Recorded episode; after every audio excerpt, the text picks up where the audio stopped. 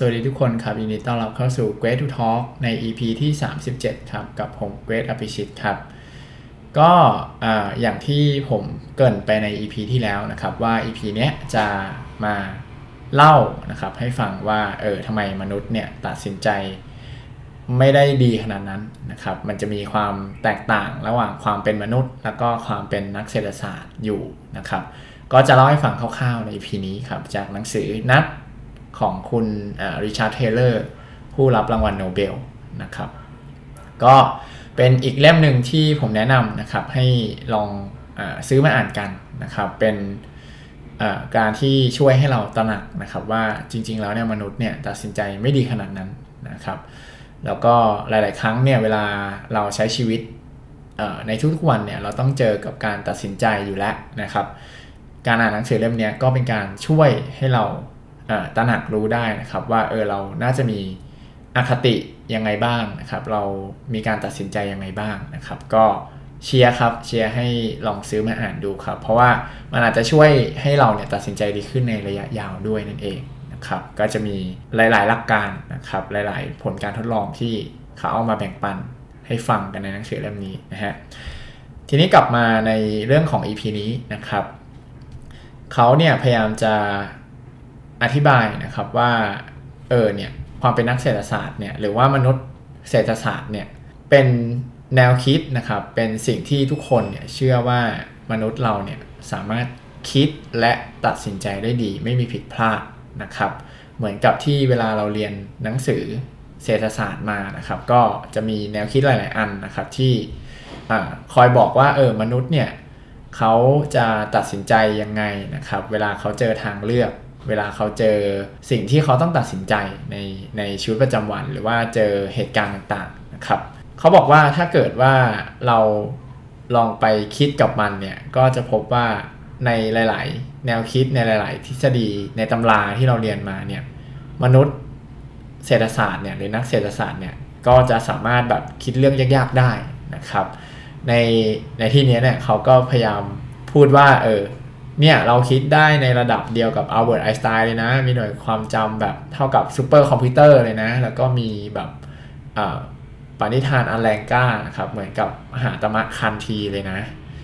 แต่ว่าจริงๆแล้วเนี่ยพอเรามองไปรอบตัวเนี่ยผู้คนที่เรารู้จักเนี่ยมันไม่ได้เป็นอย่างนั้นนะครับ คนที่พวกเราเจอในชีวิตประจำวันเนี่ยก็มักจะมีปัญหาที่เรามักจะเจอกันนะครับในหนังสือเล่มนี้ก็ใช้เรื่องของ เออเราเรามักจะลืมนะวันเกิดของคนรักนะครับ เรา เราเริ่มต้นปีใหม่ในสภาพที่เมาค้างนะครับ ซึ่งจริง ๆแล้วเนี่ยมันบ่งบอกได้ว่าเออเราเนี่ยไม่ได้เป็นมนุษย์เศรษฐศาสตร์นะครับไม่ได้เป็นนักเศรษฐศาสตร์อย่างที่พวกเราเข้าใจนะครับเราก็เป็นมนุษย์เดินดินธรรมดานะครับเป็นโฮโมเซเปียนนะครับเขายกตัวอย่างนะครับเนี่ยเรื่องของเลิกอ้วนนะครับเขาบอกว่าเนี่ยทุกวันนี้เนี่ยในอเมริกาเนี่ยมีคน เป็นโรคอ้วนเนี่ยเกือบ 20%นะครับในขณะที่กว่า 60%เนี่ยก็มีน้ำหนักเกินมาตรฐานนะครับ แล้วเขาก็บอกอีกว่าเออหนึ่งพันล้านคนเนี่ยที่มีน้ำหนักเกินนะครับทั่วโลกเนี่ยสามร้อยล้านคนเนี่ยจะเป็นโรคอ้วนนะครับก็คือพันล้านคนมีน้ำหนักเกินนะครับในโลกใบนี้ โดย 300 ล้านคนเนี่ยเป็นโรคอ้วนนะครับ โดยที่สัดส่วนของประเทศต่างๆเนี่ยก็จะ มีคละคละกันไปนะครับ ตั้งแต่แบบไม่ถึง 5%นะครับในประเทศจีนญี่ปุ่น หรือว่าแบบอย่างประเทศซามัวเนี่ยก็ 75%นะครับโอ้ก็ถือว่าเป็นสัดส่วนที่เยอะมากนะครับ 75%เป็นโรคอ้วนนะฮะทีนี้เขาก็บอกว่ามันมีสถิติขององค์การอนามัยโลกนะครับ ตั้งแต่ปี 1980 เนี่ยเขาบอกว่าสัดส่วนของคนที่เป็นโรคอ้วนเนี่ยเพิ่มมากขึ้น 3 เท่านะครับ แล้วก็มีหลักฐานมากมายนะครับที่บ่งชี้ว่าโรคอ้วนเนี่ยเพิ่มความเสี่ยงในการเป็นโรคหัวใจเบาหวานนะครับ แล้วก็เสียชีวิตก่อนวัยอันควรนะครับเขาก็เลยบอกว่าเออเนี่ยอย่างตัวอย่างสถิติเหล่านี้นะครับ มันก็เหมือนกับแสดงให้เห็นนะครับ ว่าจริงๆเนี่ยคนเราเป็นมนุษย์ธรรมดานะครับ ไม่ได้เป็นนักเศรษฐศาสตร์ เพราะว่าถ้าเราเป็นมนุษย์เศรษฐศาสตร์เนี่ยเราก็คงถ้าเกิดว่าเราเห็นว่ามีหลักฐานว่าเออการที่อ้วนเนี่ย เรามีความเสี่ยงต่างๆ มากมายเนี่ยเราก็อาจจะมีพฤติกรรมการกินอีกแบบหนึ่งนะครับ หรือว่าเลือกการกินอาหารที่มันเหมาะสม หรือว่ามีประโยชน์ต่อสุขภาพมากขึ้นนะครับเขาก็เลยเเหมือนกับพยายามจะบอกว่าเออเนี่ยถ้าเกิดว่าเราใช้เรื่องของการนัชนะครับหรือว่าการสกิดเนี่ยเพื่อให้ทุกคนเนี่ยกินอาหารที่เหมาะสม แล้วก็มีประโยชน์มากขึ้นเนี่ยก็จะช่วยเรื่องนี้ได้ไม่น้อยนะครับ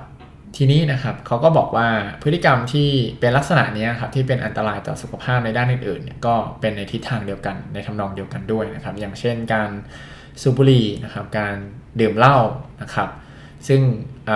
ก็ทำให้ค่าชีวิตชาวอเมริกันไปกว่าครึ่งล้านนะครับทั้งทั้งที่เขาควรจะมีชีวิตที่ยืนยาวกว่านั้นนะครับ ก็เป็นอีกหลาย ๆ พฤติกรรมนะครับที่ บ่งชี้ให้เห็นว่าเราเนี่ยเป็นมนุษย์ธรรมดาทั่วไปนะครับเพราะว่าถ้าเป็นนักเศรษฐศาสตร์นะครับอย่างที่กล่าวไปนะครับว่าคิดและตัดสินใจได้ดีมาก ๆเนี่ยเขาก็คงจะมีการตัดสินใจในเรื่องของการกินดื่ม หรือว่าสูบบุหรี่เนี่ยได้ดีขึ้นหรือว่าแบบหลีกเลี่ยงสิ่งเหล่านี้นะครับที่จะส่งผลไม่ดีต่อพวกเขานะฮะทีนี้นะครับเขาก็เสริมนะครับว่าเออ นักเศรษฐศาสตร์เนี่ยจริง ๆ แล้วเนี่ยที่เวลาที่ตัดสินใจนะครับเขาเนี่ยเพียงแต่จะคาดการอย่างเป็นกลางโดยปราศจากความเอ็นเอียงหรือว่า bias นะฮะอคติ พวกเขาเนี่ยอาจจะคาดการผิดก็ได้นะครับแต่ว่าต้องไม่ผิดพลาดอย่างมีแบบแผนที่สามารถทำนายล่วงหน้าได้นะครับก็คือเขาอธิบายเสริมนะครับว่า ต่อให้เป็นนักเศรษฐศาสตร์เนี่ยไอผลลัพธ์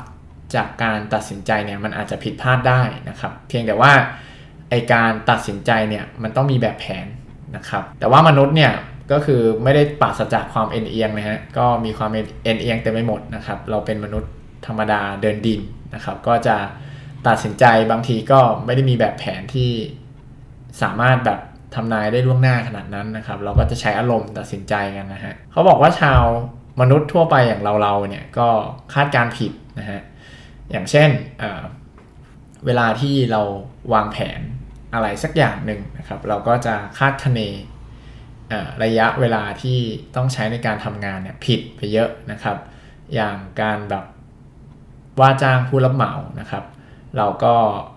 มักจะเจอเหตุการณ์ที่ผู้รับเหมาทำไม่เสร็จได้ตามที่เขารับปากไว้นะครับ แล้วก็มีงานวิจัยนับร้อยร้อยชิ้นนะครับ ยืนยันว่าไอการคาดการณ์ของมนุษย์คนเราเนี่ย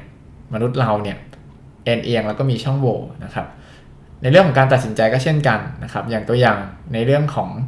อการยึดติดในสภาพที่เป็นอยู่ หรือว่า status quo bias เนี่ยก็เป็น